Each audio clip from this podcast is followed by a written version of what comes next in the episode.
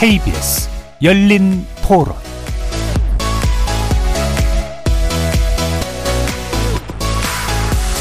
안녕하십니까. KBS 열린 토론 정준희입니다.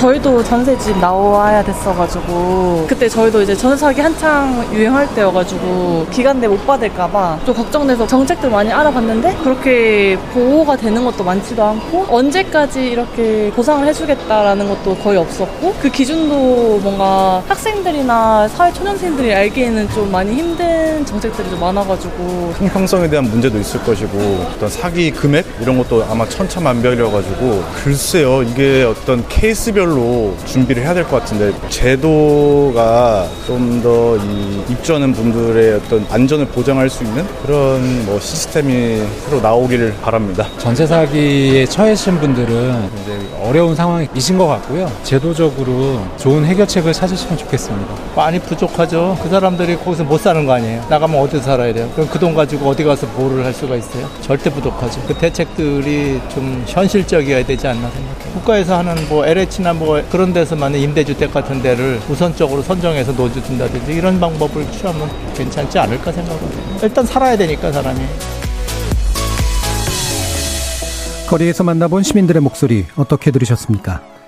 전세 사기 특별법이 지난 6월 1일부터 시행되었지만 현실을 제대로 반영하지 못해서 보완이 시급하다는 의견이 많습니다. 애초 특별법이 인천 미추홀구의 후순위 다세대 가구 피해자나 서울 강서구의 무자본 갭투기 바지 임대인 사기 피해자 지원에 초점을 두고 서둘러 제정된 탓인데요.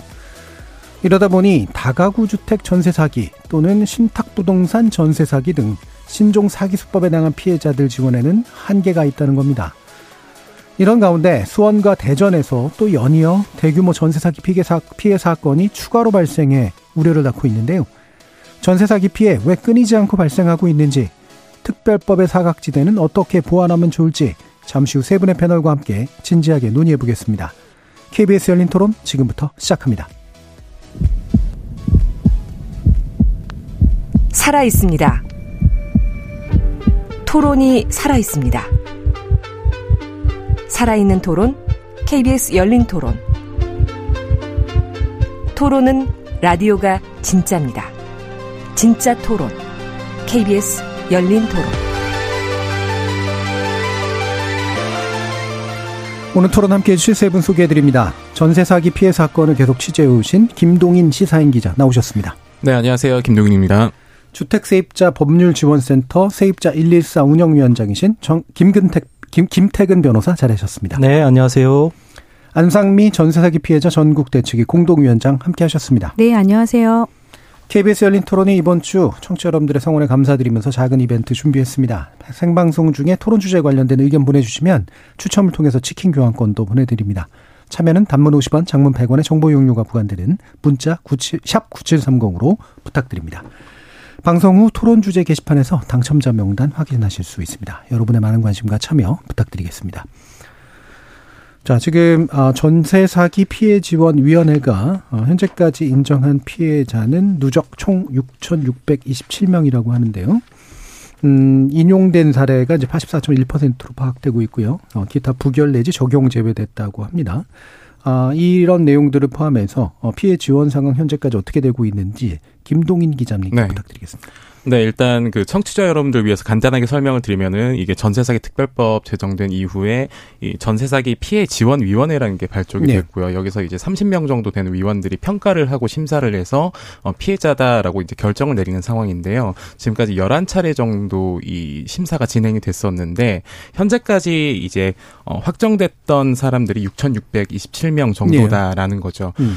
이 전체 엑, 이 사람이 많다는 것도 좀 인상적이긴 하지만 문제는 이제 왜 부결됐느냐 신청을 예. 했는데 안 된 사람들은 누구냐라는 것도 좀 중요한 상황인데 일단 이 100명 정도는 어 피해자 요건을 충족시키지 못해서 부결됐다고 음. 합니다. 이 37명 정도는 이제 보증보험 등을 통해서 원금 회수가 가능하다라는 평가를 받은 상황이고 예. 나머지 100명은 아 우리가 이 사람들은 피해자라고 확정짓기 어렵다라는 건데 예. 특히나 어, 그 임대인이 이 돈을 우리가 돌려줄, 어, 어, 그 악의적으로 돌려주지 않으려는 증거를 찾기가 어렵다라는 음. 판단을 내렸다는 거죠. 예. 이 이분들 같은 경우에는 여전히 그 피해 호소를 하고 있는 상황인데 아직까지 어 적당한 어떤 저리 지원 대출이라든가 이런 것들을 받기는 어려운 상황입니다. 예. 어, 그래서 지금까지 어쨌든 누적 인원이 6천 명이 좀 넘고, 이제 피해 규모가 이제 크다는 얘기죠, 그만큼. 뭐, 그 중에 또 신청한 사람, 신청한 사람 중에 이제 인정받지 못한 사람들도 이제 계속 나오고 있는 그런 상태인데요. 아, 일단은 이제 이번 전세 사기 피해에서 인천 지역이 가장 먼저 부각됐었죠. 이제 피해가 가장 컸고, 수도권에서 특히. 아, 크게 나타났습니다. 인천 지역은 인정 상황 어떻게 되는지 좀 말씀 주시겠어요, 한상미 원장님? 아니 인천 같은 경우는 원체 그 유명하게 지금 사건이 다 드러나 있는 상황인지라 결정은 거의 받으실 것 같아요. 예. 하지만 예. 아직도 결정을 기다리고 계신 분이 또 상당히 수 계시고요. 근데 이제 인천 같은 경우는 이렇게 지금 유명세를 타고 있음에도 불구하고 어, 그 결정을 받는데 시간이 굉장히 많이 소요가 되고 있어요. 네. 네, 그 부분이 또 인천시청에서 또 업무 미비, 업무가 이렇게 제대로 되지 않는 부분도 있는 것 같더라고요. 그래서 결과적으로 인정을 받을 수는 있겠으나 예. 이제 인정을 받고 나서 그 지원책을 뭐를 쓸 수 있느냐 이제 음. 이거는 또 고민이라는 부분이죠. 예. 그래서 인정 받아도 받아야 되겠지만 또 인정받은 이후에 실질적인 지원이 뭘 받을 수 있느냐 이 부분은 이제 뒤에서 좀 더 논의하도록 하고요. 어 그럼 아까 이제 그 김 그 김 기자님께서 얘기해 주신 네. 그 인정받지 못한 이제 규모 가 어떤 요건을 충족하지 못했냐를 좀 더 구체적으로 이제 짚어봐야 될 것 같은데 이 부분은 김태근 변호사님께 좀 부탁드릴까요? 네, 그 전세 사기 피해자 어, 인정 요건 중에 3호 요건하고 4호 요건이 있습니다. 근데 그 중에서 3호 요건이 다수의 피해가 발생해야 한다. 네. 그리고 이제 4호 요건이 전세 사기 의도가 인정될 만한 의심할 사유가 있어야 하는 네. 이런 사유거든요. 근데 이제 3호 다수의 피해 발생과 관련해서 근데 이제 많은 분들이 이제 본인 집에 전세금을 못 돌려받는다. 음. 깡통 전세라고 하면 일단 전세 사기라고 신고하는 분들이 계시는 부분이 있는 것 같고요. 그래서 주로 많은 분들이 이제 3호 요건에서 지금 인정을 못 받으신 것 같고 그리고 이제 전세 사기 의도와 관련해서 또 그냥 단순하게 전세금을 못 돌려줬 어, 받지 못했다. 예. 이제 이렇게 신고하는 경우 지금 인정받지 못하는 것으로 확인되고 있습니다. 음. 그러면 이제 의도성과 다수성, 그러니까 네. 일단 이 현재 이렇게 흔히 말하면 전세 사기라고 말하는 그 범죄 행각에 포함되지 않는다고 이제 보는 그런 건들이 이제 이렇게 네. 한 500건 정도 나오는 거네요. 네. 어, 이 부분도 물론 구체적으로 들여다볼 필요가 있겠습니다만 자, 일단 그러면 아까 이제 얘기 나온 것처럼 인정이라는 게 한 단계를 그래도 이제 통과한 거긴 합니다만 실제로 인정 이후의 지원이 실질적이지 못하다. 어, 일반적으로 이제 저리 대출 그리고 공공임대 이렇게 얘기가 되고 있는 건데 이 부분 김동희 기자님 이게 실제로 지원이 잘 안 이루어지는 거라고 판단해야 될까요? 네, 일단 그 저리 대출이랑 공공임대 조금 나눠서 생각을 네. 해봐야 되는데요.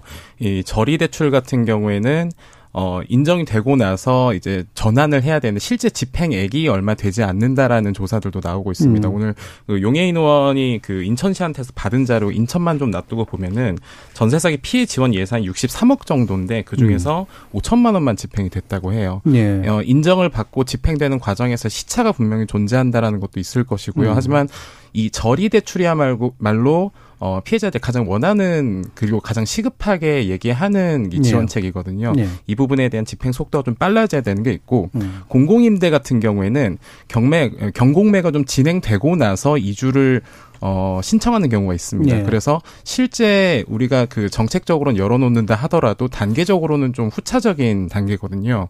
그러면 이 이주를 많이 안 하니까 이게 이게 많이 필요 없는 거 아니냐라고 생각하시는 분들도 있는데 그게 아니라 앞으로 여기에 대한 어떤 요구들이 더 높아질 것이다. 예. 이렇게 좀 생각을 해야 됩니다. 예, 둘다 그럼도 시차하고의 관련성이 좀 일단 높은 것 같은데 저리 네. 대출을 받아야 되는데 여러 가지 이유로 아직까지 못 받은 경우들이 있는 거고 공공임대는 되도록이면 그 집에 살려고 이제 하는데 못 살게 되는 경우에는 어쨌든 그 공공임대가 제공돼야 되긴 하니까 아직은 네. 이제 집행은 좀 안 되고 있는 그런 상태인가 그리고 그 전에는 이제 소득 요건도 있었고요. 예. 그리고 그 액수에 대한 요건들도 분명히 있었습니다. 이거에 대해서는 어 지금 국토교통부가 조금 더 열어둔 상태고요. 예. 어, 김 변호사님도 의견 한번. 네.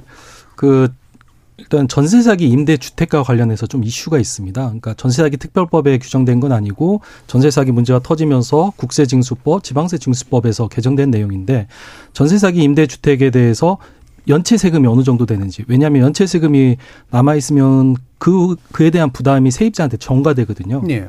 그런데 현재 이제 개정법에 따르면 계약 체결 이후 다음에 그 집에 들어갈 때까지는 연체 세금에 대해서 확인이 가능한데 음. 계약 기간 중에 전세 사기 사실 아신 분들 네. 이분들은 현재 연체 세액을 확인할 방법이 없어요. 음. 그래서 이 부분에 대해서 지금 좀 법률 개정이 필요하다라는 어, 말씀을 드리고 싶고 두 번째로 이제 한국인을 중심으로 전세 자기 피해가 이제 언급이 되다 보니까 그 지금 보호받지 못하는 외국인 세입자분들이 예. 계십니다.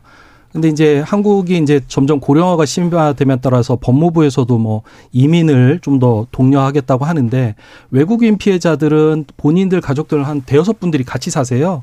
그래서 좀 이런 분들에 대해서도 좀 적극적인 전세 사기 피해 지원이 이루어졌으면 좋겠고 이와 관련해서 외국인 피해자 분들이 꼭 해달라고 전해달라고 하신 말씀이 있습니다. 그 공무원분들께서 좀 외국인 피해자가 왔을 때 말이 그 말씀이 좀 어눌하고 네, 네. 정확하게 소통이 어려우니까 좀 친절하게 대해달라라는 부탁 말씀이 있었습니다. 예, 일종의 사각지대네요. 어, 네. 그 부분도 뒤에서도 아마 얘기해 볼 수 있을 것 같고 안 위원장님은 또 그 실제 피해자들을 어, 대변하시기도 하고 만나시기도 하시니까 어떤 부분을 좀 실효성 문제에서 짚어, 짚어주실 수 있을까요? 일단 지금 그 대출 같은 경우도 자격 조건을 많이 두고 있고요. 예. 예. 그 거기서 많이 걸러지기도 하고 또 이제 뭐 그 우선 매수권이라든지 예, 이런 걸 행사함에 있어서도 지금 굉장히 불안전한 요건으로 있기 때문에 예. 그거를 실제로 사용을 해서 내가 이 주택을 매수할 수 있다라는 확신도 없고 그렇게 되면 공공임대를 신청을 하시는 사람들은 그 공공임대 지금 신청해 놓으신 분들도 계신데 음. 그거를 매입을 해주겠다라는 의사가 아직 없어요. 예. 두 2개월간 심의를 해야 된다고 하고 또 여러 가지 안 될 수 있다라는 또 얘기도 해주고 가셨기 때문에 음. 지금 다들 어떠한 정책 중에 하나라도 지금 제대로 하기가 어려운 상황인 거고, 예. 네, 뭐그 저리 대출 같은 경우도 이제 소득 요건이나 또 이제 그 낙찰 받을 때 받는 대출 같은 경우도 주택 유형에 예. 또 이제 한계를 두고 있기 때문에. 음. 아, 걸러지는 것들이 참 많다라고 음. 보시면 될 것 같습니다. 그러니까 실질적으로 이제 지원을 못 받는 경우도 있을 수 있고 여러 가지 조건 때문에 또는 아직까지 이제 실제 정책 집행이 안 이루어져서 생기는 또 어떤 공백 같은 경우도 좀 있을 수 있는 것 같고요. 자, 그럼 좀더 심각한 문제들 한번 더 짚어볼 텐데 어, 사망한 분들이 여러 분 나왔었잖아요. 그 중에 이제 대표적인 케이스가 이제 최우선 변제금조차 받지 음. 못하는 상황. 이거 지난번에도 이제 다뤘던 건데 음. 소액 임차인이 아니어서 생긴 이제 그런 음. 문제였었던 거죠. 음. 음. 이 부분 김 변호사님도 말씀해 주시죠. 이 부분은 이제 전반기 때도 여러 차례 말씀을 드렸는데 그때 이제 저희가 충분히 설득, 설명을 못 드리고 설득을 충분히 못한 것 같다라는 생각이 드는데 예. 사실 이제 변호사님들한테 뭐 법률가들한테도 말씀드려도 쉽게 이해를 못 하십니다. 음. 그래서 제가 조금 예를 들어서 설명을 드려야 할 것 같은데 예를 들어 이제 선순위 대항력이 있는 분들 같은 경우는 본인 전세금 받을 때까지 집을 안 나가도 되기 때문에 음. 그분들은 큰 문제가 없는데 후순위 세입자들 같은 경우는 어 후순위이기 때문에 어, 소유권이 바뀔 경우 예. 어 이제 집에서 쫓겨나야 하는 상황이 됩니다. 근데 이제 이때 이분들의 최소한의 종잣돈을 마련하기 위해서 소액 임차인의 최우선 변제권이라는 걸 보장하고 네. 있거든요. 음. 그래서 이제 예를 들면 현, 현재 현행법상 서울에서는 전세금 1억 6천5백만 원 이하의 범위에서 최소 5천5백만 원은 보호하게 돼 있어요. 네. 근데 이제 이와 관련해서 조금 예를 들어 설명드리겠습니다. 좀 어려운 내용이기 때문에 만약에 2011년도 선순위 담보가 설정된 주택에 전세금이 오늘 계약을 체결한 어, 세입자가 전세금이 1억 5천만 원이었고 이분이 전세 사기를 당했다면 그 이분은 그 최우선 변제금을 보장받을 수 있는가? 예, 예. 라고 따지면 지금 현행법상은 1억 6천5백에서 5천5백이기 때문에 1응 보장받은 것처럼 보이거든요. 예, 보장받을 것 같은데요. 네. 예. 근데 이제 실제로는 이 건물에 대해서 2011년에 예. 어, 선순위 담보가 설정되어 있기 때문에 주택임대차 보호법 시행령에 따르면 그 당시 그 당시 법률에 따라서 소액 임차인은 7,500에서 2,500만 원까지만 인정된다는 예. 거예요. 계약 당시 기준이 낮았다는 건가요? 그렇죠, 예. 그렇죠. 근데 이제 이게 어떤 문제가 있냐면 음. 선순위 담보 은행은 본인이 원래 먼저 받아가야 할 거를 후순위 세입자가 먼저 받아가는 거기 때문에 당연히 선순위 그 담보 은행이 가장 예민한 거는 소액 임차인의 범위가 아니라 최우선 변제금의 범위에만 굉장히 예민합니다. 예. 그러니까 이 소급하는 거를 선순위 담보 설정 시에 최우선 변제금까지만 받아갈 수 있게끔 제한하면 음. 되고 예. 소액 임차인은 2011년과 2023년 사이에 그 물가 상승률이라는 게 있기 때문에 예. 현행법을 적용하면 되거든요. 예. 근데 이걸 가지고 2011년에 선순위 담보가 설정되었다는 이유로 지금 현행법은 1억 6,500인데 7,500으로 소급적으로 올라가게 되는 거예요. 예, 예. 그러다 보니까 지금 수많은 피해자들이 최우선 변제금 보호장을 못 받는 그런 문제가 있고 이에 대해서는 주택임대차보호법 시행령이 있기 때문에 법무부가 이에 대해서 개정을 해야 하는데 이제 법무부에서 주로 일을 하시는 분이 검사님들인데 검사님들이 예. 일 민생 문제를 잘 모르십니다. 음. 그래서 이제 저는 가능하다면 이걸 국회에서 전세자기 특별법을 통해서 법률이 시행령보다 위에 있거든요. 그래서 전세자기 특별법 개정을 통해서 이 소액 임차인의 최우선 변제 금액 부분을 더 많이 보호받을 수 있게끔 좀 개정할 필요가 있다라는 말씀을 드리고 예. 싶습니다. 그래서 이제 아예 이제 못 받도록 제외하기보다 그렇죠. 일정하게 이제 올라간 금액 정도만큼에서 이제 비율을 따져서 그렇습니다. 되도록이면 돌려줄 수 있도록 하는 것이 이제 필요하다. 그렇습니다. 그러니까 예. 소액 임차인의 범위는 현행법에 맞춰서 음. 그리고 예. 그 최우선 변제금은 선순위 담보권자가 피해 보지 않도록 예, 예. 과거로 돌아가서 예. 그렇게 하면 최소한 그 소액 임차인은 그 선순위 담보 당시에 최우선 변제금 받을 수는 있거든요. 예, 예. 근데 지금 법무부 시행령대로 하면 못 받, 못 받으신 분이 너무 많아요. 음. 그 물가 상승률을 전혀 고려하지 않는 거죠. 예. 이 이유가 뭐냐면 법률가들은 기본적 주범적이기 때문에 이 물가 상승률에 대한 별로 생각이 없기 때문입니다. 예, 예. 그래서 뭐. 이 부분을 좀 국회에서 바꿀 필요가 꼭 예. 있습니다. 그 문헌적인 기준을 되게 중시하겠죠. 음, 음 법률가들 음, 같은 경우에. 그렇습니다. 예. 자, 그러면 지금 이제 경기도가 아 가장 큰 이제 수도권 수도권이기 때문에 가장 가장 큰 피해를 이제 입고 있는 이제 그런 상황인데요.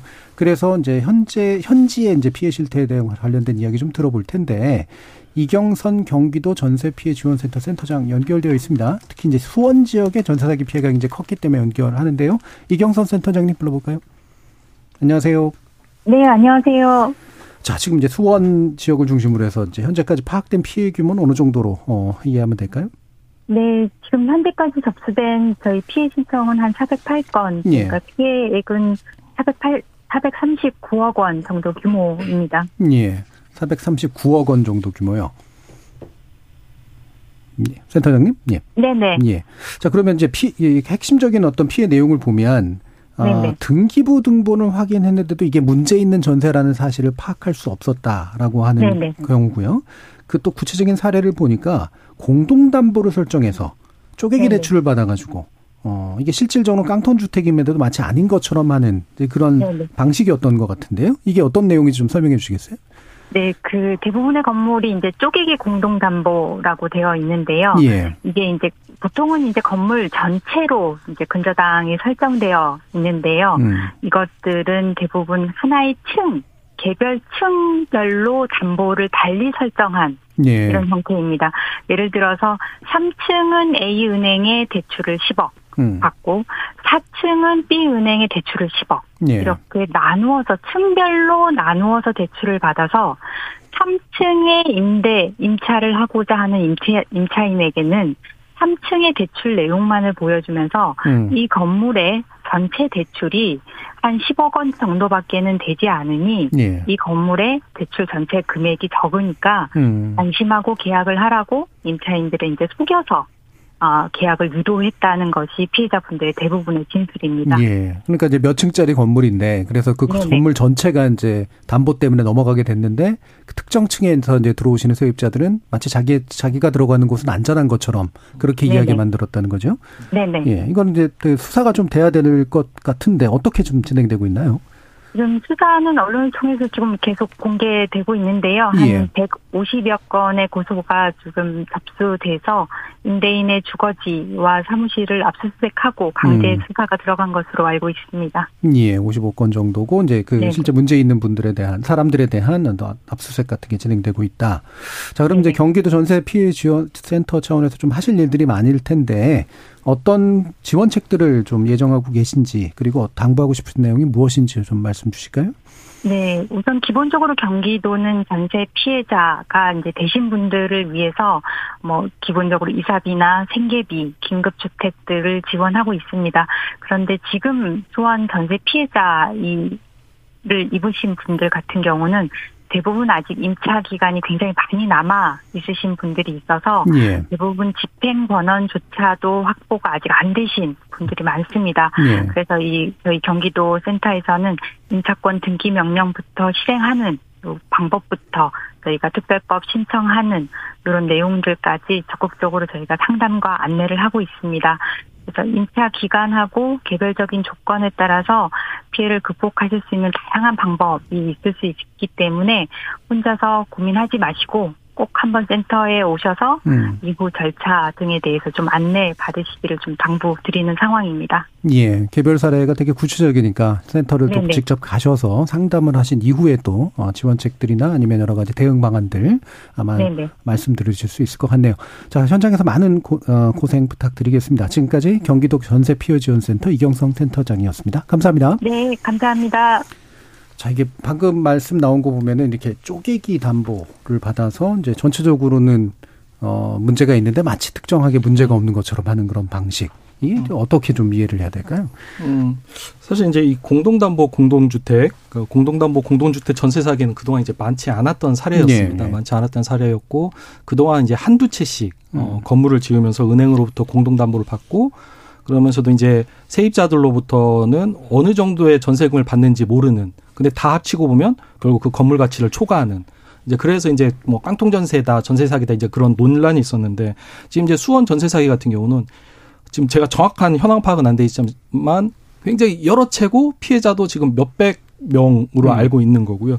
그래서 이제 이 부분에 대해서는 지금 이제 경기도 전세 피해 지원 센터에서 굉장히 빨리 어, 빨리 붙어주셨어요. 예. 그래서 너무 일단은 피해자분들 대신에 너무 감사드리고 음. 왜냐하면 피해자분들 같은 경우 전세 사기를 입은 피해자분들 같은 경우는 굉장히 경제적으로 정서적인 고립감이 매우 심각합니다. 예. 그래서 이게 일단 경기도 전세 피해 지원센터에서 이렇게 빨리 붙어주신 거에 감사드리고 그리고 이제 공동담보 공동주택 같은 경우는 궁극적으로 어떻게 해결이 되냐면 공동담보 주택에 대해서 경매가 모두 완료한 후에 예. 완료한 후에 그 각 주택별로 각 은행의 선순위 대출금을 어 빼고. 똑같이 음. 배당을 합니다. 음. 그리고 빼고 남은 걸 이제 세입자가 가져가게 되거든요. 예. 그래서 아마 당장은 지금 쫓겨나는 이제 그런 상황은 아닐 걸로 판단이 되고요.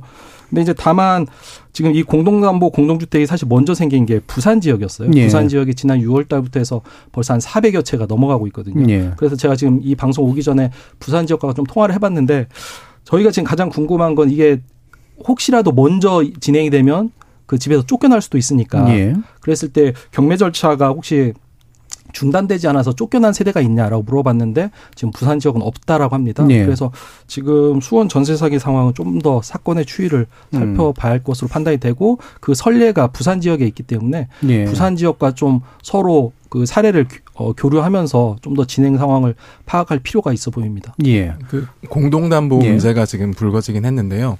어쨌든 조금 더 본질적으로 사실 다가구 주택들에서 전체적으로 이런 사태들이 발생을 하는데 예. 어, 이럴 때 좀 공공의 역할이 좀 중요한 게 뭐냐면, 저도 다가구 피해자들 만나 보면, 내 이웃이 나보다 앞선 순위일까봐 두렵다라고들 얘기해요. 음. 그러니까, 함께 모여서 문제를 해결하는 게 아니라, 어, 어떤 순위냐, 그리고 어떻게, 언제 들어왔느냐를 가지고 서로 좀 반복하는 상황들이 예. 있을 수밖에 없기 때문에, 음. 일단 공공이 나서서 사실 사람들에게 좀 더 커뮤니케이션적인 중재를 해주는 게 좀 중요하다라는 음. 거를 좀 실제 피해자분들께서 얘기를 해주시더라고요. 예, 예. 자, 그러면, 어, 여러 지역들의 이야기, 뭐, 부산 얘기도 나왔고, 수원 얘기도 나왔으니까, 이번에는 또 대전 얘기를 이제 한번 또 먼저 좀 들어볼까요? 어, 대전 지역의 전세 사이가 이제 굉장히 또 시끄러지고 있어서 새로운 또 유형도 있고요. 어, 예. 어, 연결할게 좀 있으면 이제 연결하게 될 거고요. 좀 인천 문제도 이제 그 미추홀구 문제는 아까 이제 얘기를 해주시긴 했습니다만, 뭐 미추홀구는 지금 범죄 집단 조직 혐의로 재판을 어, 받고 있는 거잖아요. 네네. 네. 예, 그 이게 어떻게 진행되고 있어요? 네, 공판을 먼저 한 2주 전에 한 번 진행을 했는데요. 음. 지금 저희가 피 고인 어, 피고인이죠. 그분들이 지금 한 숫자가 51명 정도 예. 되는데 그 중에 지금 범죄단체 조직죄로 들어가신 분 18분밖에 안 계세요. 음. 그럼 그 나머지 분들은 지금 뭐 범단체에서 벗어나서 다른 쪽으로만 지금 혐의가 되어 있고 예. 되게 가볍게 지금 혐의가 지금 되고 있는 거죠. 그래서 음. 그거에 대해서 추가 수사가 필요하다. 아직까지도 지금 그러고 있는 상황이에요. 그래서 예. 이 범단체로 조, 그 기소가 된 것도 아직까지는 지금 기소만 됐을 뿐이지 뭔가 이렇게 뚜렷하게 나오는 예. 것들이 없어서 음. 어 지금 피해자들 입장에서는 좀 불안하고 될 거면 이게 어쨌든 그 바지 임대인들도 지금 뭐 한두 달, 한 해, 두 해 명의 빌려준 거 아니거든요. 10년 가까이 같이 공모를 했기 때문에 이분들도 같이 범죄단체 조직죄로 혐의가 입증이 돼서 예. 그들의 숨겨놓은 은닉 재산 음. 이것들을 다 추적해서 피해자들에게 보상을 하면 가능할 것 같다. 그래서 예. 저희가 그걸 주장하고 있는 거고요. 예.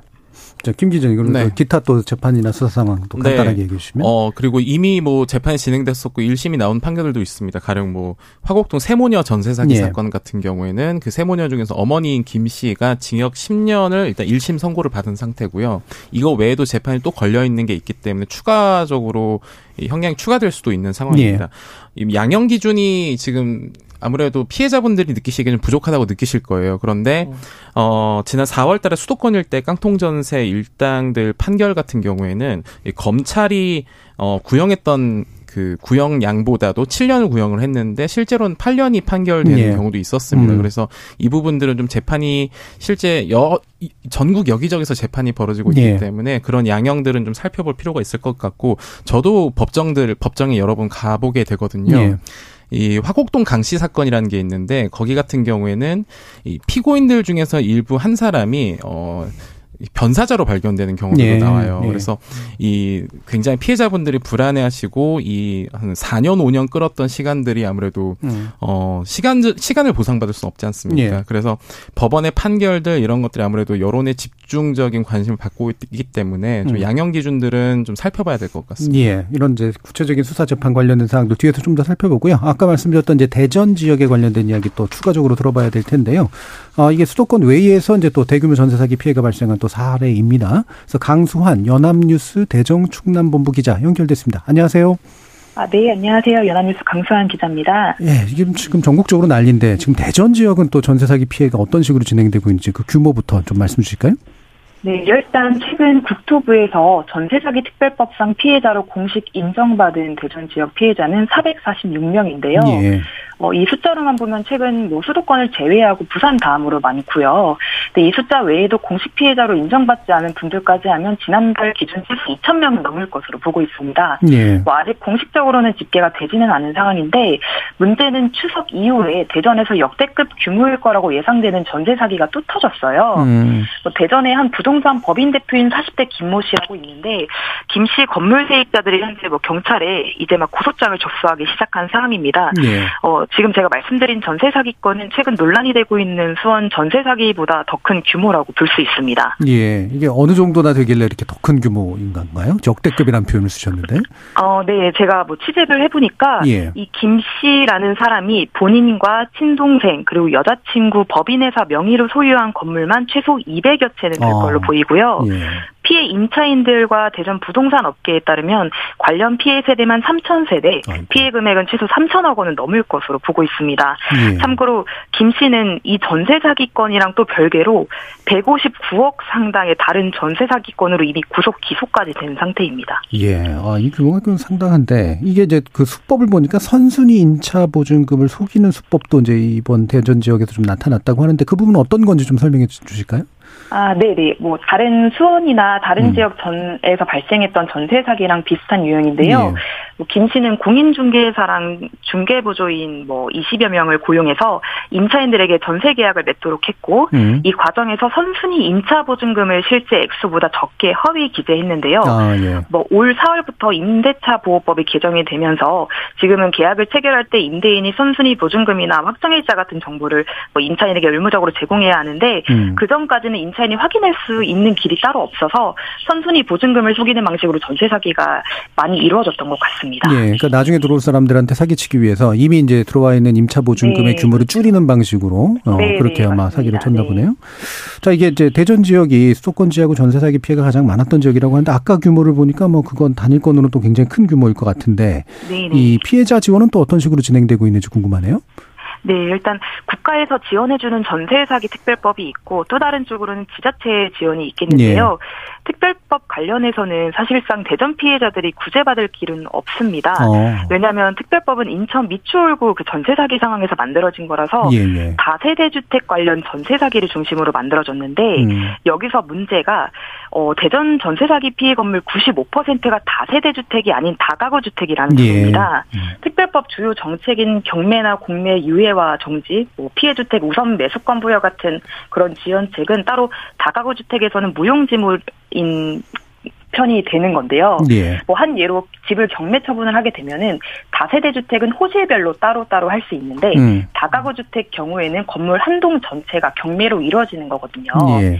그래서 모든 호실에 살고 있는 사람들의 동의를 얻어야만 진행이 가능하기 때문에 뭐 이분들한테는 특별법 특별법은 거의 무용지물이라고 보시면 되고 특별법에 대한 지원은 전혀 지금까지 받은 게 거의 없다고 그렇게 진술하시더라고요. 예. 예. 또 대전시의 지원 같은 경우에는 시에서는 전세 사기 피해 지원 상담 창구를 운영해서 법률이나 심리, 뭐 금융, 주거 상담 같은 걸 진행하고는 있는데 피해자들 만료는 실효성이 없다고 합니다. 음. 경기도에서는 피해자들에게 월세나 이사비 지원 같은 걸 하고는 있는데 여기는 그런 것도 없다 보니까 피해자들이 예. 거의 이용하지 않는 분위기라고 하고요. 어, 또 피해자들은 전세 사기 처음과 지금이 전혀 달라진 게 없다고 허탈해하고 또 힘들어하는 그런 상황입니다. 예, 국가적 지원은 못 받는 대상이 됐고 지자체에서 나름대로 하고는 있지만 실질적으로 이제 도움이 주는 내용들이 별로 없는 그런 네, 상태인가 본데 대책위가 요구하는 구체적인 사항들이 있겠네요. 그러면 네, 뭐 일단 특별법의 경우에는 보다 많은 피해자가 도움을 받을 수 있도록 법 개정을 통해서 다가구 주택 피해자까지 보듬어야 한다고 보고 있는 것 같고요. 예. 또 최소한 대전시에서도 월세나 이사비 같은 도움을 주었으면 하는 그런 바람도 갖고 계신 것 같더라고요. 예. 또 무엇보다도 선구제 후 회수, 즉 국가가 부증금 채권을 매입해서 최우선 변제금을 소급하고 나머지는 전세 사기범들에게 구상권을 청구하는 음. 지속적으로 요구하고 있습니다. 예. 피해자들은 지금 드러난 것은 빙산의 일각이라고 보는 견해가 많아요. 음. 그래서 2021년 이후 지어진 신축 빌라 같은 경우에 모두 전수 조사를 해야지 전반적인 피해 규모가 드러날 거라고 보고 있는 것 같습니다. 예, 그렇습니다. 대전에 관련된 또 소식 어, 강수환 기자로부터 들었는데요. 예, 오늘 말씀 감사합니다. 네, 감사합니다. 연합뉴스 대전 충남본부 강수환 기자였습니다. 자, 이렇게 방금 말씀 나온 것처럼 이제 인천 미출구는 이제 다세대 위주의 것이었었기 때문에 거기에 맞춰 특별법이 제정됐는데 다가구 주택은 이제 특별법에서 벗어나게 된다. 음. 사실은 다세대 다, 다가구도 구별 못하는 분들도 또 음. 청취자들 가운데 많을 텐데 이 부분 김태균 변호사님 좀 설명해 주시죠. 그러니까 먼저 이제 다세대하고 다가구 주택을 이제 구분할 수 있는 가장 큰 포인트는 다세대 주택은 이제 구분 소유가 가능한 거예요. 예, 예. 다가구 주택은 구분 소유가 가능하지 않고 그냥 집은 한 채입니다. 그러니까 단독 등기가 개별이 되느냐 아니면 전체로 되는 그렇습니다. 거죠. 그래서 예. 이제 다가구 주택은 집이 한 채이기 때문에 그 다가구 각각의 세대들이 구분 소유가 이제 불가능한 거죠. 예. 그래서 아까 좀 전에 우리 기자님께서도 말씀해 주셨는데 다가구 주택의 문제가 뭐냐면 강수환 기자님이 약간 조금 설명해 주셨는데 그 제가 거의 좀 보태겠습니다. 예. 예를 들어 이제 다가구 주택에 15가구가 산다. 15가구가 사는데 1순위는 이제 은행 대출이 있습니다. 선순위 음. 대출이 있고요. 그러면 이제 2순위부터 16순위까지 15가구기 때문에 그 세입자의 전입 신고하고 확정일자 순위에 따라서 여기는 그렇겠네요. 순위가 순차적으로. 2번부터 16번까지 예. 쭉 순위가 매겨져요. 예. 조금 전에 말씀드린 공동담보 공동주택 같은 경우는 은행에서 60%를 공동대출 받았다면 각 구분 그 구분되는 세대마다 60% 대출 받고 40%는 세입자가 네. 받아가게 되거든요. 근데 음. 다가구 주택은 그렇지가 않습니다. 2번에서 6번으로 줄을 선 다음에 이 중에서 2번에서 5번까지는 먼저 받아갈 수가 있어요. 예. 근데 이제 6번부터 어 16번까지는 그 소액 임차인의 최우선 변제금에 해당되지 않는 한 못 받아가는. 음. 그러다 보니까 2번에서 6번까지는 본인들이 다 받아갈 수 있기 때문에 이분들은 경매 절차 중단에 동의를 안 해주는 거예요. 음. 그러다 보니까 결국은 지금 다가구 주택의 세입자는 쫓겨나는 상황이 된 거죠. 예.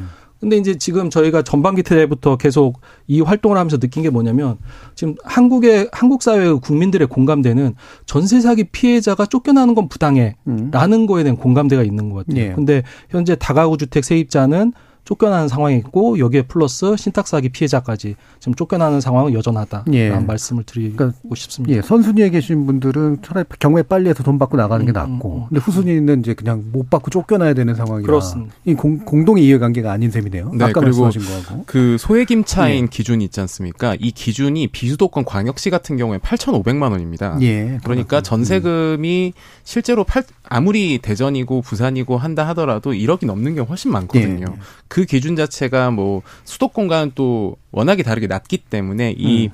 어, 어떤 후순위에서 구제를 받을 수 있는 방법도 마땅치 않은 경우가 많은 거죠. 예. 이렇게 이제 지난번에 저희 논의할 때도 이게 단지 인천만의 문제 또 수원만의 문제가 아닐 것이다라고 어, 얘기가 됐었는데 실제로 이제 퍼져가고 있는 모습들이 보이잖아요. 음. 이게 이제 당연히 여기 빙산의 일각이라고 지금 네. 이해하는 게 맞겠죠. 네, 그렇죠. 예. 왜냐하면 이게 지금 저희가 누누이 사회적 전환이라고 외치는 이유가 사회 제도적인 잘못으로 인해서 지금 이렇게 피해자들이 많이 양산이 된 거잖아요. 예. 그럼 이 제도의 결함, 이 그 제도의 맹점을 가지고 이제 이 아, 뭐지 임대인들이 악용을 한 거잖아요. 음. 저희 그 남씨 재판에서도 변호인들이 하는 얘기가 있습니다. 영업적인 노하우다. 음. 아, 그렇죠. 이게 이익을 네. 위해서 영업적인 노하우로 사용을 한 것이다라는 이런 임대인들의 그 도덕적인 해이가 심각한 상황입니다. 예. 그런 상황에서 이런 허점들을 이용해서 피해자들을 모은 거기 때문에 이거는 뭐 어느 지역 한 지역 지금 드러난 지역뿐만이 아니라 전세 특히 또 이런 나홀라 아파트라든지 빌라 이런 시세를 알기 어려운 주택들의 예. 시세를 조작해서 이런 피해는 앞으로도 계속 나올 거라고 생각합니다. 예. 그래서 신종 사기 사건들이 계속해서 등장하잖아요. 네. 예, 김 기자님 말씀 주시죠. 어, 그 이런 사기까지 나왔는데요. 예. 가령 1억 5천만 원짜리 집이 있었고 1억 3천의 전세를 받았습니다. 그런데 이 가격이 1억으로 떨어진 거예요. 네, 집값이 떨어진 그러면 거죠. 3천만 원을 어, 받는 조건으로 누군가가 아 내가 그러면 이 집을 인수해 주겠다라는 음. 식으로 3천만 원을 역으로 받습니다. 예. 그리고 나서 명의가 바뀌겠죠. 그리고 나서 어 나는 이 전세금 모르겠다. 난 돈이 없다라는 식으로 어 그렇게 대응을 하는 식으로 70억 정도의 편취를 한 일당이 지금 어, 수사를 진행하고 있는 상황입니다. 예. 그러니까 이제 집을 가지고 있는 사람이 전세 임대료 줬는데 어, 처음에는 집값이 그나마라도 약간 더 높았지만 네. 어, 돌려줄 수 없이 이제 집값이 떨어진 상황이 되니까 불안하니까 네. 어, 그 차익만이라도 그냥 넘, 줘서 넘기는 식으로 이제 하는 그렇습니다. 약점을 이용한 거죠. 네. 근데 이 사람들은 임대금 아예 그냥 안 돌려주는 방식으로. 네, 한마디로 이거는 그 내가 처벌받아도 얼마 받지 않을 거야라는 자신감이 없지 않는 이상은 예. 버리기 어려운 사기라고 좀 볼 수 있습니다. 예. 이렇게 두 분 말씀 들어보면 이게 이른바 꾼들은 어느 정도 알고 이미 진행됐고 또 새로운 것들 계속 만들어가고 있을 거라고 짐작할 수밖에 없을 텐데 어, 어떠세요? 지금 법률적인 입장에서 보시면? 아, 뭐, 그러니까 큰 틀에서는 뭐, 뭐 이걸 보면 뭐 부동산 투기를 부동산 투기를 조장하는 이제 한국 사회의 이제 문제점이라고 예. 볼수 있을 것 같고요. 근데 이제 뭐 부동산 투기에 대해서 지금 당장의 큰 틀의 이 구조 개혁을 할 수가 없기 때문에 지금 일단 당장 피해를 본 전세 사기 피해자라도 고립되지 않도록 예. 혼자 놔두지 않도록 저희 적극적으로 지원하는 게 맞다고 생각을 하고 뭐 부동산 투기 구조 개혁에 앞서서 그 이전에 뭐 주택 임대차 보호법이라도 좀 개정을 해서 어, 더 이상의 전세 사기 피해가 없도록 어, 좀 전세 제도를 개혁해야 하지 않나 예. 판단하고 있습니다. 예. 그러니까 큰 제도 개혁은 필요하나 어, 일단 피해자들을 이제 구제하는 게 시급한 거고 또 필요한 그러니까 가능한 제도 개선은 빨리빨리 또 먼저 해 나가는 이런 게 있어야 되지 않겠느냐. 이 허점들이 또 워낙 많아 가지고요. 생기는 문제들이 좀 큰 것 같습니다. 뒤에서 2부에서 좀 더 구체적으로 짚어보고요. 1부는 여기서 마무리하면서 청취자 여러분들이 보내 주신 문자 들어보겠습니다. 정의진 문자 캐스터. 네, 지금까지 여러분이 보내 주신 문자들 소개합니다. 유튜브 청취자 QQD님. 부산 전세 사기 좀 더 현실적이고 구체적인 대책 마련해 주세요. 너무 힘듭니다. 하루하루 걱정과 불안 속에 살고 있어요. 유튜브에서 강상구님 대전 전세 사기 피해자입니다. 꼼짝없이 1억이 넘는 빚을 지게 생겼습니다. 앞으로 살 길이 암울합니다. 9193님 사기에 가담한 중개사와 보조인도 처벌받고 시장에서 퇴출되어야 한다고 생각합니다. 유튜브에서 현우님 전세금 미반환 사고는 점점 늘어나는데 아직도 피해자들을 위한 법은 구멍이 너무 많습니다. 자금 100%로 계약한 사람은 어떤 도움을 받죠? 특별법 지원 방안은 대출뿐인데 실효성이 없습니다. 돈 갖고 튄 임대인을 향한 환수 대책이 하나도 없습니다 해주셨고요. 유튜브에서 홍경표님 최우선 변제금 좀 변경해 주세요. 누군 되고 누군 안 되고 다 같은 소중한 보증금이잖아요. 8085님 선구제 후 구상권 청구만이 답입니다. 실효성 없는 대책들만 내놓고 지원 방안이라 홍보만 하고 있으니 더 이상 기대할 곳이 없어요. 요건을 삭제하던지 피해자 결정문을 받아도 쓸 수 있는 게 없습니다. B 플러스 빚이 답은 아니죠. 유튜브에서 셀리킴님. 다가구 주택 전세 사기 피해자분들도 법률 개정에서 피해 많이 안 보도록 해주세요. 20대 초반 사회 초년생인데 너무 힘듭니다. 유튜브에서 김은경님. 3천억 추정되는 대전 전세 사기 얼른 조사해 주세요. 최악의 자산 상태의 사람에게 대출을 끝도 없이 해준 은행권. 그런 상태인 걸 알고도 자기들끼리만 쉬쉬한 중개사들. 대규모의 전세 사기가 벌어질 수 있게 만들어 놓은 나라. 모두의 책임이라 여겨집니다. 제발 살려주세요. 0698님. 전세 사기 대부분 사회 초년생이나 신혼 부부들이 피해를 입는 상황인 것 같습니다. 전 재산이나 다름없는 전세금 잃고 나면 이런 나라에서 이세를 낳고 싶을까요? 네, KBS 열린 토론이 이번 주 청취자 여러분의 성원에 감사드리며 조그만 이벤트를 준비했습니다. 생방송 중에 토론 주제에 관련한 의견 보내주시면 추첨을 통해 치킨 교환권 보내드립니다. 참여는 단문 50원, 장문 100원의 정보 이용료가 부과되는 문자 샵 9730으로 부탁드립니다. 방송 후 토론 주제 게시판에서 당첨자 명단 확인하실 수 있습니다. 계속해서 청취자 여러분들의 날카로운 시선과 의견 보내주세요. 지금까지 문자캐스터 정의진이었습니다. 토론은 치열해도 판단은 냉정하게 복잡한 세상을 바꾸는 첫 걸음은 의외로 단순할지도 모릅니다. 평일 저녁 7시 20분 당신을 바꾸는 질문 KBS 열린 토론 정준희입니다. KBS 열린 토론, 어, 주택세입자 법률지원센터에 계신 김계, 김태근 변호사, 안상미 전세사기 피해자 전국 대책위 공동위원장, 그리고 김동인 시사인 기자 이렇게 세 분과 함께 전세사기 특별법 어떻게 좀 고쳐나가야 되는가라는 이야기를 중심으로 나눠볼 텐데요. 뭐 아까도 언급됐습니다만 확실히 특별법이 이제 어, 초기엔 또 대응하는 방식으로 만들어지다 보니까 여러 사각지대가 많아서 보완을 하겠다라면서 이제 국토, 국토부가 지난주에 이제 방안을 발표했는데 주로 보면 보증금을 반환하는 그런 소송 대리 사업을 이제 지원해주면서 신설해서 어, 진행하고 아, 저리에 대한 대출 요건, 다시 말하면 전세자금 대출 받았던 분들이나 이런 분들을 위해서 어, 대, 저리로 어, 대출을 해주는 방식에서 요건이 있으니까 그 요건을 좀 낮춰주겠다 이런 얘기들이에요.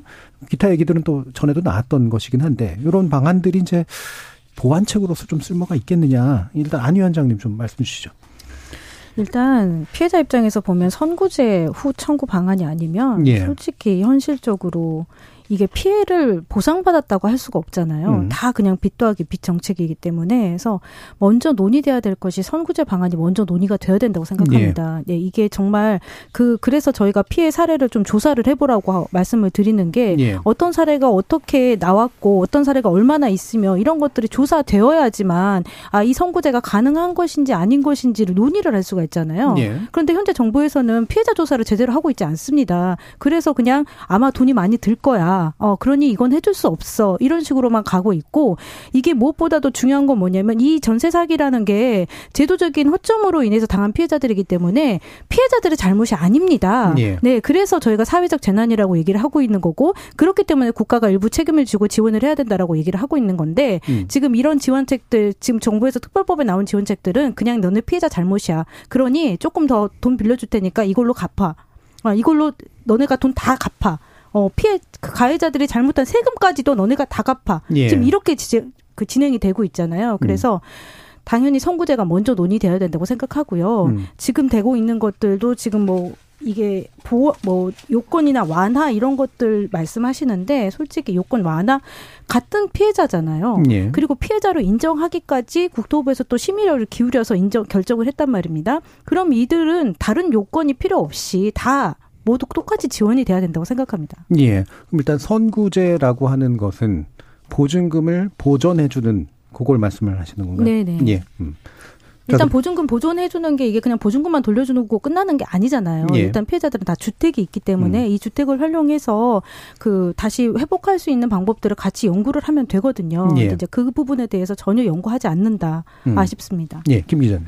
네, 저는 그리고 그 말씀하신 것처럼 선구제 후 청구 방식이 핵심이긴 한데 음. 당장 할 수 있는 일도 왜 하지 않느냐라는 예. 생각이 듭니다. 뭐가 있냐면요, 이 가령 그 김대성 사기 사건 같은 경우에는 허그 그러니까 어, 주택도시보증공사에서 이 보증보험을 가입하신 분들은 어느 정도 해결이 됐어요. 예. 왜냐하면 음. 그 상속인이 어쨌든 선임이 됐거든요. 음, 음. 그런데 문제는 그 그걸 가입하지 않으신 분들 같은 경우에는 여전히 그 혈족 중에 아직 소재 파악이 안 되는 분이 계시거든요. 예. 그래서 그분 때문에 여전히 그 해결이 좀 난망한 상황에 처해 있습니다. 음. 우리가 보증에 가입이 되냐 안 되냐만 가지고도 지금 1년 이상 고통을 받느냐 아니면은 그래도 어떻게 해결할 방법이 생기느냐라는 이 시간의 격차가 생기는 게 사실 이런 케이스 하나하나를 조금 더 정부가 적극적으로 나서서 어느 정도 그 뭐랄까요 상담도 해주고 그리고 실질적으로 대응도 해주는 누군가가 등장을 해줘야 되는데 음. 주도 보도 그리고 정부에서도 국토부에서도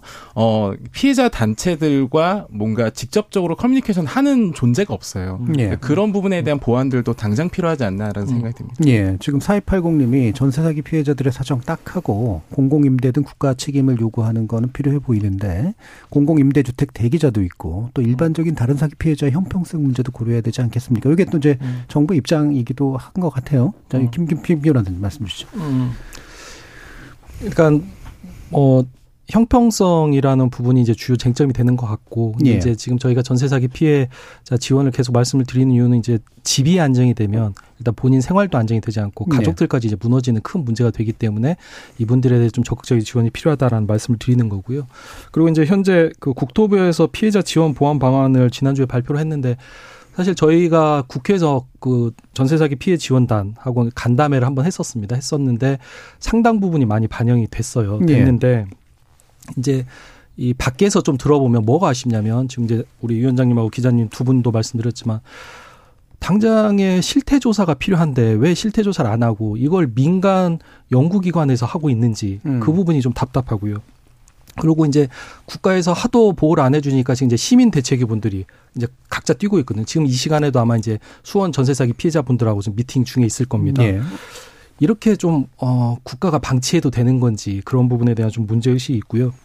그 기자님 말씀과 관련해서 그, 음, 이른바 빌라왕 전세 사기 그 돌아가신 분에 대해서는 상속재산 관리인이 좀 필요합니다. 예. 어, 왜냐하면 돌아가셨기 때문에 그 재산을 어떻게 할 건지 관리가 필요한데 우리나라 민법상 그 검사님이 공익의 대표자로서 예. 어, 상속재산 관리인과 상속재산 관리와 관련한 청구를 법원에 할 수 있어요. 그래서 그런 부분도 좀 적극적으로 해야 할 것 같은데 이런 부분을 그 피해 세입자들이 스스로의 돈을 들여서 스스로의 시간을 들여서 하게끔 하고 있다라는 거죠. 예. 그러니까 이걸 너무 너무 계속 국가가 방치하고 있다는 문제 의식이 있고 그리고 이제 전체적으로 국토부에서는 나름 의미 있는 대안을 내놨지만 제가 봤을 때는 법무부하고 금융위에서도 추가 대책을 내놓아야 한다. 지금 계속 이제 국토부만 계속 압박을 받고 있는데 지금 보니까 법무부하고 금융위는 거의 손을 놓고 있는 것 같아요. 네. 어떤 문제가 있냐면 조금 말씀 조금 전에도 말씀드렸지만 법무부에서는 그 최우선 변제권과 관련해서 더 많은 소액 임차인이 보호받을 수 있게끔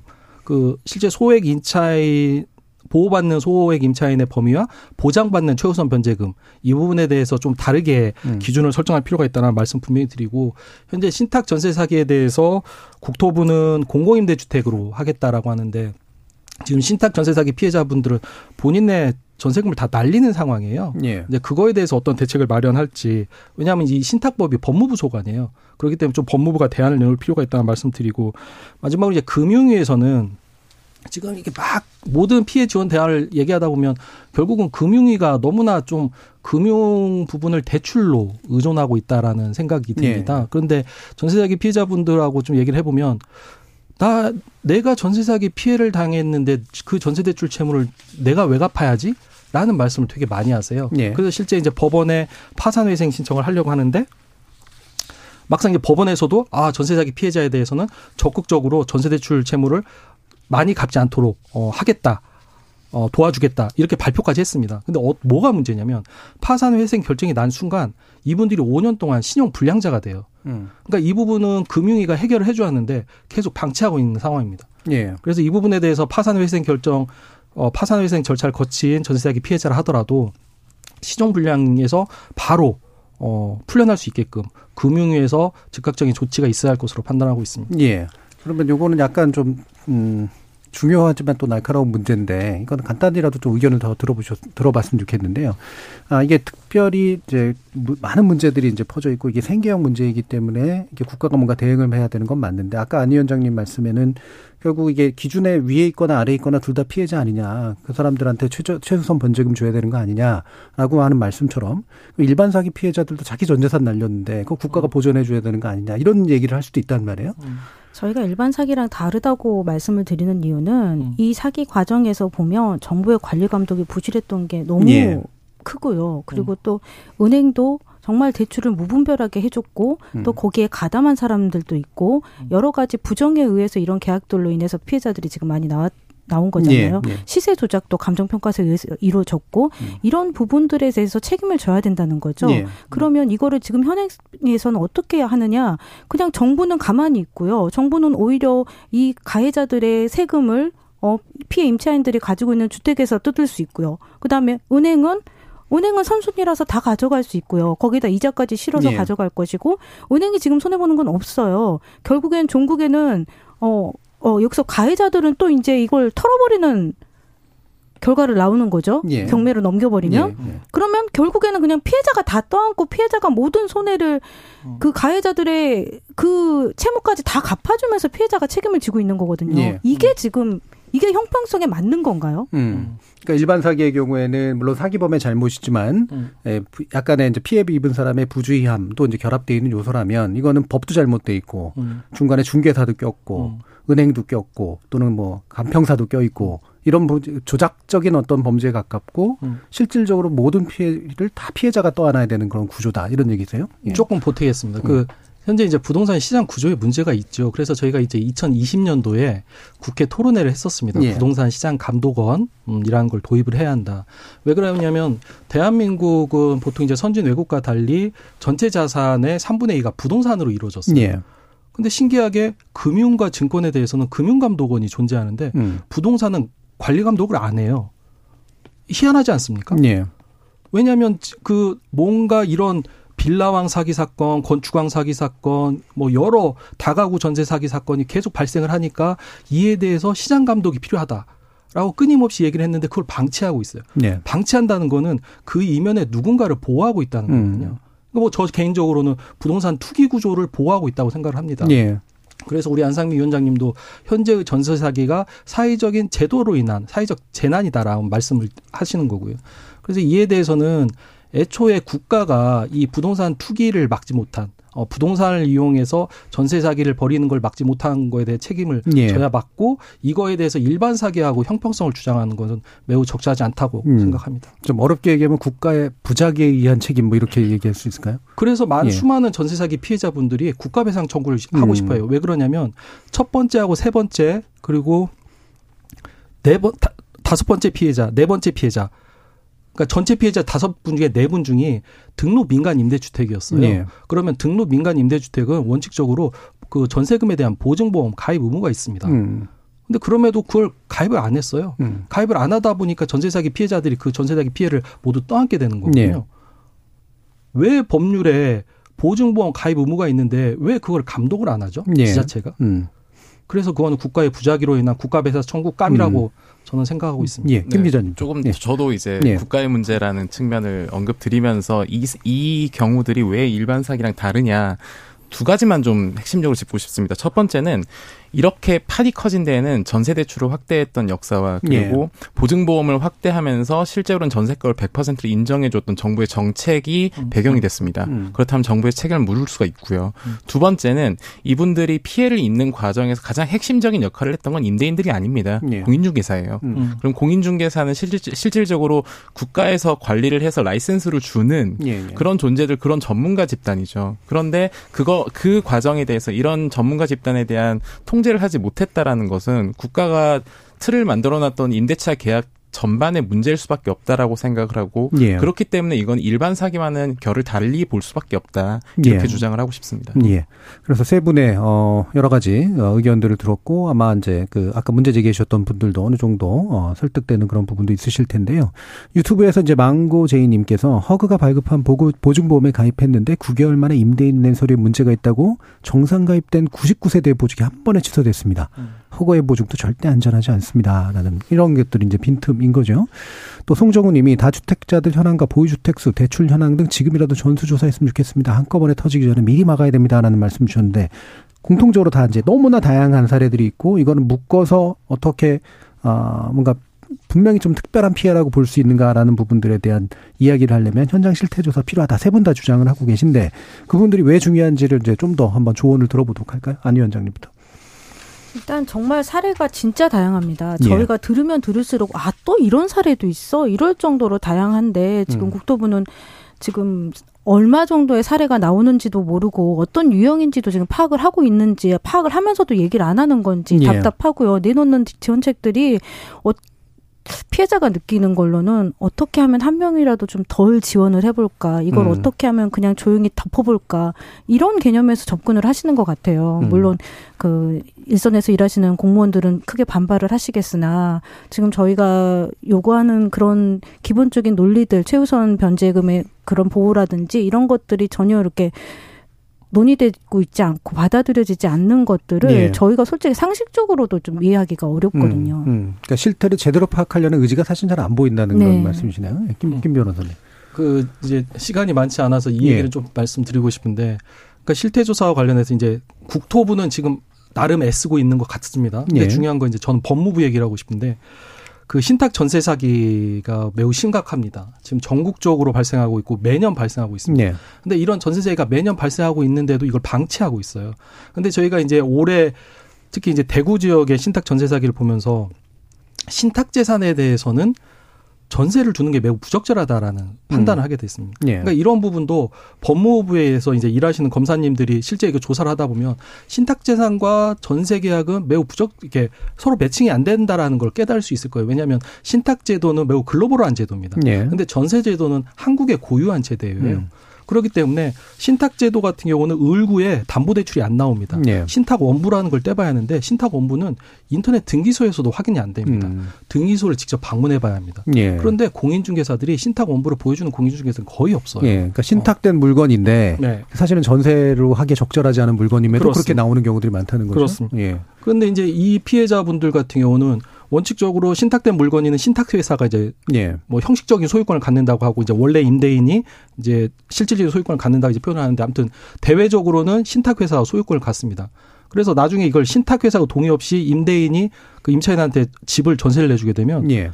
나중에 신탁회사가 이거 나의, 나의 동의를 받은 적이 없어. 당신 무권리자니까 나가. 음. 라고 하면 나가야 돼요. 이게 지금 전국적으로 500세대가 있는 거예요. 음. 그리고 이분은 전세금을 임대인이 뭐 전혀 반환할 의사가 없기 때문에 전세금도 돌려받지 못하는. 예. 이 제도를 왜 방치하는지 모르겠어. 음. 아까 말씀 그 우리 앵커께서 그 말씀하셨는데 정말 이것도 국가의 부장이로 인한 음. 국가 배상감입니다. 이거 법무부 검사님들 이거 좀 신경 쓰셔야 합니다. 예. 음. 김 기자님. 네, 저 신탁에 관해서 저도 한마디만 예. 좀 덧붙이면 실제로 이게 강서구 쪽에서도 한 100가구 넘는 실제로 한 건물 안에서만 100가구가 넘는 피해가 났었거든요. 예. 이 신탁 구조에서는 동의서를 얻어야 돼요. 수탁 회사로부터. 그런데 그 동의서를 얻는 과정 자체를 공인중개사가 사실 아무것도 안내를 하지 않았고 음. 그 과정에서 나중에 나중에 알고 보니까 나는 임대차 계약을 했는데 그 계약 자체가 무효가 되는 상황들이 나옵니다. 예. 그렇기 때문에 지금 말씀하신 것처럼 신탁 형태에서 전세가 되는 게 맞냐라는 고민도 필요하고 동시에 신탁 자체에서 그 동의서를 받지 않을 경우에는 어 모든 그러니까 모든 구비 서류가 완성되지 않을 경우에는 사실상 그 전에 사전에 막을 수 있는 방법들도 지금은 필요해 보입니다. 예. 지금 9196님께서 이런 사건 때문에 일반 전세 들어올 사람들이 아예 거래가 안 돼서 집주인들도 음. 피해를 입고 있습니다라는 말씀 주셨고요. 2775님이 그래서 그럼 전세 사기 피하기 위해서 무엇이 중요한지 좀 알려주세요라는 말씀해 주셨는데 이게 일종의 노하우나 팁도 될겠지만 아까 이제 말씀들을 쭉 모아보면 어, 사실 이 정도로 제도적인 공백이 있고 등기부등본도 잘 못 믿겠고 허구도 잘 못 믿겠고 중개사도 잘 못 믿겠으면 음. 운이 좋아야 된다는 소리잖아요. 이게 시장 신뢰가 무너지고 있는 상태라는 음, 음, 건데 그만큼 뭔가 어 이거는 일 단순 사기하고는 굉장히 다를 수밖에 없는 사건으로 이해가 되니까 이게 어느 어떻게 하면 피할 수 피할 수가 있는 겁니까? 피할 수 없죠. 그러니까요. 어, 네. 피할 수 없습니다. 음. 지금 전세 사기에는 작정하고 덤벼들면 피해자들은 피할 수가 없는 구조입니다. 예. 그렇기 때문에 국가적으로 이제 전세 제도를 크게 개혁할 필요가 있는 거고요. 근데 음. 이제 전세 제도를 개혁을 하는데 지금 뭐 국회에서도 논의가 되고 있는데 제가 제가 듣기로는 지금 올해 내로는 전세 제도에 대한 개혁 방안은 나오지 않을 것 같고 아마 내년으로 넘어갈 것 같고 근데 이거를 전세 제도를 개혁하고 개혁하자고 전세 사기 피해자들을 방치할 수는 없잖아요. 예, 예. 그러니까 일단 올해하고 내년 전반기까지는 전세 사기 피해자들이 경제적으로 고립되지 않도록 정서적으로 고립되지 않도록 어 옆에서 도와주는 게 가장 중요하다고 판단됩니다. 예. 음. 예, 유튜브에서 지금 강한 사람님께서 특별법에 오피스텔은 저리 대출도 되지 않습니다. 근데 부산 전세 사기는 오피스텔 건도 많아요라는 말씀 주셨는데 음. 어, 비구, 비주거용 주택 관련해서도 또 얘기가 일부 필요할 것 같은데 이게 또 사각지대라면서요, 안상미 위원장님? 네, 저도 오피스텔입니다. 예, 예. 오피스텔은 특례에서 공부산 주택이 아니기 때문에 또 대출이 되지 않거든요. 예, 예. 네, 저 오피스텔은 그냥 주거용으로 다 인정을 하는 줄 알았더니 또 부산의 피해자들 보니까 비주거용 오피스텔이라고 또 표기가 되어 있더라고요. 음. 그러면 음. 그분들은 또 근린 생활 시설처럼 이렇게 뭐 신탁 피해자들은 아무것도 할 수 없는 그 주택으로는 아무것도 할 수 없는 또 그런 피해자가 되는 거거든요. 네. 그래서 다시 한번 말씀드리지만 이게 현황 파악이 중요하다. 음. 그래서 앞으로 이게 전세 사기를 아까 안 당할 수 있냐고 물어보셨죠. 네. 현행으로는 당할 수밖에 없습니다. 피해갈 수 없습니다. 그러려면 이 전세제도가 운영이 되려면 어떠한 유형의 사기가 있었는지 면밀히 파악을 하고 음. 그런 것들이 다시 발생하지 않도록 제도를 보완하기 위해서라도 네. 현재 피해자들에 대한 조사가 꼭 필요하다고 보고요. 네. 그리고 이 특별법에서 이 그 주택 유형에 대해서 구분 짓고 있는 거 이것 음. 또한 없애야 된다고 생각합니다. 예. 그러니까 이 실태 조사라는 게 단순히 이제 피해자들 더 잘 구해줘야 주는 문제뿐만이 아니라 전세 제도가 얼마나 심각한 문제들을 안고 있는 것인가, 음. 또 전반적인 제도 개선이 왜 필요한가, 이거를 위한 어떤 초석을 놓기 위해서 상당히 중요하다 이런 음. 말씀이시네요. 음.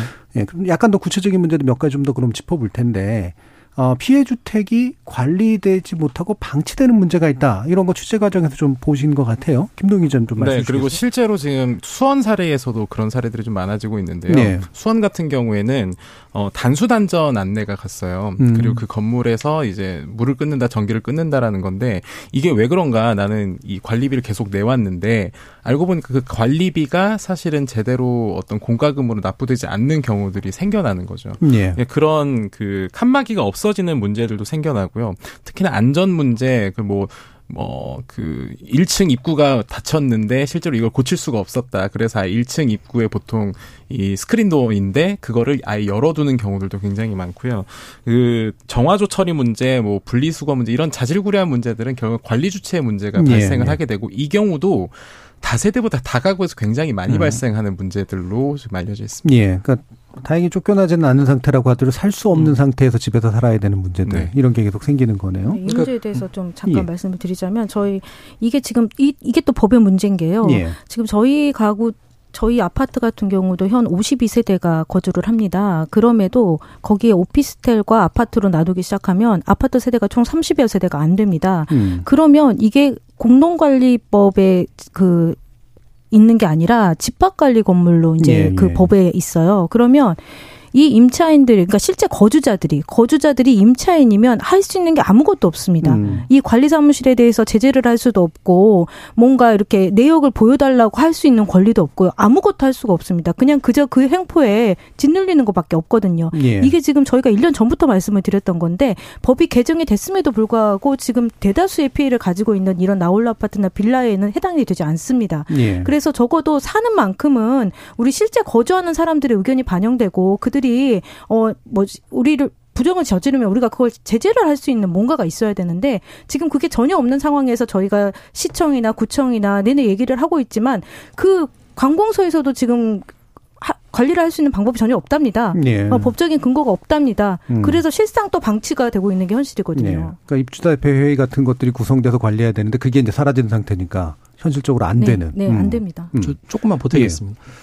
예. 음, 원칙적으로 이제 그 집합 건물 관리 같은 경우는 이제 구분 소유자들 의사에 네. 따르게 돼 있어요. 그렇죠. 근데 현재 이제 구분 소유자분들이 전세 사기 그 임대인이다 보니까 사실상 이제 의사 결정을 못 하고 이제 세입자들만 방치하게 되는 거죠. 그래서 단적으로 지금 부산 전세 사기 피해 대책위 위원장님도 지금 전세 사기 임대 주택인데 관리가 안 되다 보니까 화재 사고가 났던 거예요. 예. 그래서 이에 대해서 적극적으로 대책 강구를 하, 마련하고 있는데 지자체는 지금 제가 말씀 들어본 결과로는 거의 다 손을 놓고 있는 거고. 근데 이제 이와 관련해서 물론 이제 현행법상 현행법상 구분 소유자 의사에 따라서 건물 관리를 하게 돼 있지만 현재 공동주택 관리법에 따르면 만약에 이제 구분 소유자 여럿이라면 공동주택 관리법 따라서 좀 관여할 수가 있습니다. 거기에는 지방자치단체장의 건물 관리에 대한 감독 권한이 있어요. 예, 예. 제 93조에 있고 음. 또 안전에 뭔가 위험이 있다, 음. 뭔가 화재날 것 같다 이러면 제 32조에 따라서 지방자치단체장이 개입할, 수 있습니다. 음. 근데 이 부분은 얼마나 적극적 행정을 하냐, 소극적 행정을 하냐, 적극적 행정을 했다가 괜히 우리가 책임지는 거 아니냐. 예. 이제 이런 두려움 때문에 그러는 것 같은데 그것보다는 지금 당장에 전세 사기 임대주택에 살고 계시는 전세 사기 피해자분들의 안전, 생명이 음. 우선인 것 같아요. 그래서 그 부분과 관련해서는 좀 전국적으로 전세 사기 특별법이 개정 안에도 올라가 있는데 예. 개정되기 전에 좀 전체 전국의 지방자치단체장 분들이 좀 적극적으로 음. 건물 관리, 안전 관리가 제대로 되고 있는지 한번 실태 조사를 해주시면 좋을 것 네. 같습니다. 네. 실태 조사가 필요하면 개입해서 뭐 관리 주체를 선임하든 아니면 뭐 스스로가 뭔가 이렇게 대책을 마련하든 이래야 된다. 음, 그러니까 관리 주택은 원칙적으로 구분 소유자가 선정하게 음. 돼 있는데 전에 서울시에서 공공위탁관리라고 시범 예, 사업을 예. 한번 한 적은 음, 있습니다. 음. 근데 이제 그것도 이제 구분 소유자 의사에 좀 따라야 하는 좀 한계가 있긴 그렇긴 합니다. 네. 예. 자 그러면 저희 마지막으로 어, 이번 국정감사 기간 통해서 국회 차원 대책 마련해 줄 거라고 또 피해자들은 기대하고 있는데 국회를 향해서 좀 당부 말씀을 또 주시면 좋겠네요. 정부에 대한 이야기를 많이 해주셨으니까요. 김 기자님부터 말씀 주시겠어요? 네, 저는 그 의원 분들께 음. 일단은 강조시 강조해서 말씀드리고 싶은 게 이게 이제는 수도권에서만 일어난 일이 아닙니다. 각자의 지역구에서 충분히 일어날 수 있는 일이 되었고 어 비수도권 지역에서 굉장히 광범위하게 확대되고 있고 비수도권에서 발생하는 문제일수록 해결하기가 좀 쉬운 경우가 많지 않습니다. 예. 그렇기 때문에 실제 그 의원님들 그 본인의 지역구와도 얼마든지 연결돼 있는 문제이기 때문에 조금 더 폭넓게 경우의 수들을 좀 넓게 생각해서 접근해 주셨으면 어떨까 싶습니다. 음, 예. 김 변호사님. 네. 그 지난 전반기에 전세사기 특별법을 만들 당시에 6개월 후에 실태 조사하고 어 보완 대책을 마련해서 개정안을 마련하겠다라는 약속에 따라서 이제 이 법이 6월 1일 날 시행이 됐습니다. 그래서 이제 12월 1일이면 6개월인 거예요. 근데 이제 저희가 불안하다, 이제 시민 사회에서 불안하다고 느끼는 거는 정부의 실태 조사가 충분하지 않다. 라고 느끼는 거고요. 근데 실제 실제 조사가 충분하지 않으면 당연히 보완 대책이 충분하지 않겠죠. 음. 그러다 보니까 이제 시민 사회가 스스로 실태 조사를 하고 스스로 보완 대책을 마련하는 이제 이런 상황입니다. 뭐 정부의 그런 미흡한 조치가 좀 아쉽긴 하지만 그래도 이제 시민 사회가 어 열심히 같이 싸우고 있습니다. 네. 어, 열심히 싸우고 있어서 11월 말까지 아마 이제 12월 어 초순 정기국회 마무리 때까지 정기 그 전세자기 특별법이 개정될 끝 개정될 것 같은데 그때까지 좀 국회에서 잘 부탁드리고 마지막으로 드리고 싶은 말씀이 있습니다. 아마 연말까지 제가 예측컨대 6월 1일 전세자기 특별법 시행한 뒤에 지금 한 3개월 만에 3개월 만에 피해자가 6,600명이 확정이 됐다는 거거든요. 예. 아마 10명 연말까지 만 명까지 늘어날 것 같아요. 그런데 이제 이분들이 전세자기 피해를 딱 입었다는 순간 방송으로 남 얘기처럼 들은, 듣는 거랑 본인이 딱 전세자기 피해자가 됐을 때랑은 확연히 다릅니다. 음. 그러면서 이제 경리적 경제적인 고리, 뭐 정서적인 고리 여러 가지 문제가 있어요. 저희가 이제 지금은 경제적인 지원 얘기도 했지만 사실 이분들 정서적인 상담도 해주셔야 예. 돼요. 음. 그래서 그런 부분을 좀 지자체가 해주시면 좋겠고 어 아마 이제 연말까지 1만 명에 달할 걸로 예상이 되는 전세자기 피해자분들 지금 어, 한국의 시민사회에서 여러분과 함께 싸우기 위해서 많은 노력을 기울이고 네. 있으니 너무 고립되지 않, 아, 음. 않으셨으면 좋겠고 조금 더 힘을 내주시면 감사하겠습니다. 예, 안상미 위원장님. 네, 이 전세 사기는 피해자들의 잘못이 아닙니다. 너무 자책하지 않으셨으면 음. 좋겠다는 말씀 드리고요. 그리고 국회에는 더 이상 이거를 사기를 개인 간의 거래로 보지 마시고 음. 사회적인 재난입니다. 그거에 대해서 적극적으로 행정을 좀 해주셨으면 좋겠고요. 또 마지막으로 그 이렇게 아직도 전세 사기가 판을 치고 계속 나오는 이유는 형벌에 처벌이 약하기 때문이라는 것도 예. 굉장히 한 몫을 하는 것 같습니다. 그래서 지금 인천 같은 경우는 범죄단체 조직죄로 기소가 됐습니다. 지금까지 사례가 없었습니다. 그래서 첫 사례인데 첫 사례이기 때문에 또 적극적으로 지금 안 되고 있는 느낌입니다. 왜냐하면 열여덟 명만 지금 예. 범죄자로 되어 있기 때문에 그래서 좀 적극적으로 수사해서 이들의 그 처벌을 더 많이 받을 수 있게끔 선례가 남겨져야지 음. 제도적인 허점 가운데서도 악행을 하지 않을 거라는 어느 정도 그 예. 기대를 할 수가 있잖아요. 그래서 인천의 미추홀구 사건이 저는 제대로 처벌을 받아서 어 환수도 하고 어 최고형으로 해서 더 이상의 이런 피해가 나오지 않기를 예. 간절히 바랍니다. 0694님께서 건물 주 혼자서 사기치기 어렵습니다. 부동산 중개업자도 크게 처벌해야 됩니다 라는 말씀 주셨고요. 9449님이 전세보증금이 전재산인 분들도 많은데 사실상 생산 문제인데 심각하게 안 받아들이는 것 같아서 안타깝습니다 라는 의견 주셨습니다. 자, 오늘 KBS 열린 토론은, 토론은 이것으로 모두 마무리하겠습니다. 오늘 함께 해주신 안상미 전세사기 피해자 전국대책위 공동위원장, 김동인 치사인 기자, 김태근 주택세입자 법률지원센터 변호사 세 분 모두 수고하셨습니다. 감사합니다. 감사합니다. 네, 고맙습니다. 전세는 우리나라의 독특한 사금융 제도인 셈이라 전세 사기는 한 사람의 재산과 주거 안정성을 모두 빼앗는 매우 독특하게 악질적인 범죄겠죠. 이 정도로 광범위한 피해자를 남긴 범죄가 있을까? 또 범죄자 처벌 이상으로 피해 구조가 이렇게까지 필요한 사례가 있을까? 국가가 또 이렇게까지 무력한 경우가 있을까? 오늘 논의의 끝에서 드는 생각입니다. 지금까지 KBS 열린 토론 정준이었습니다.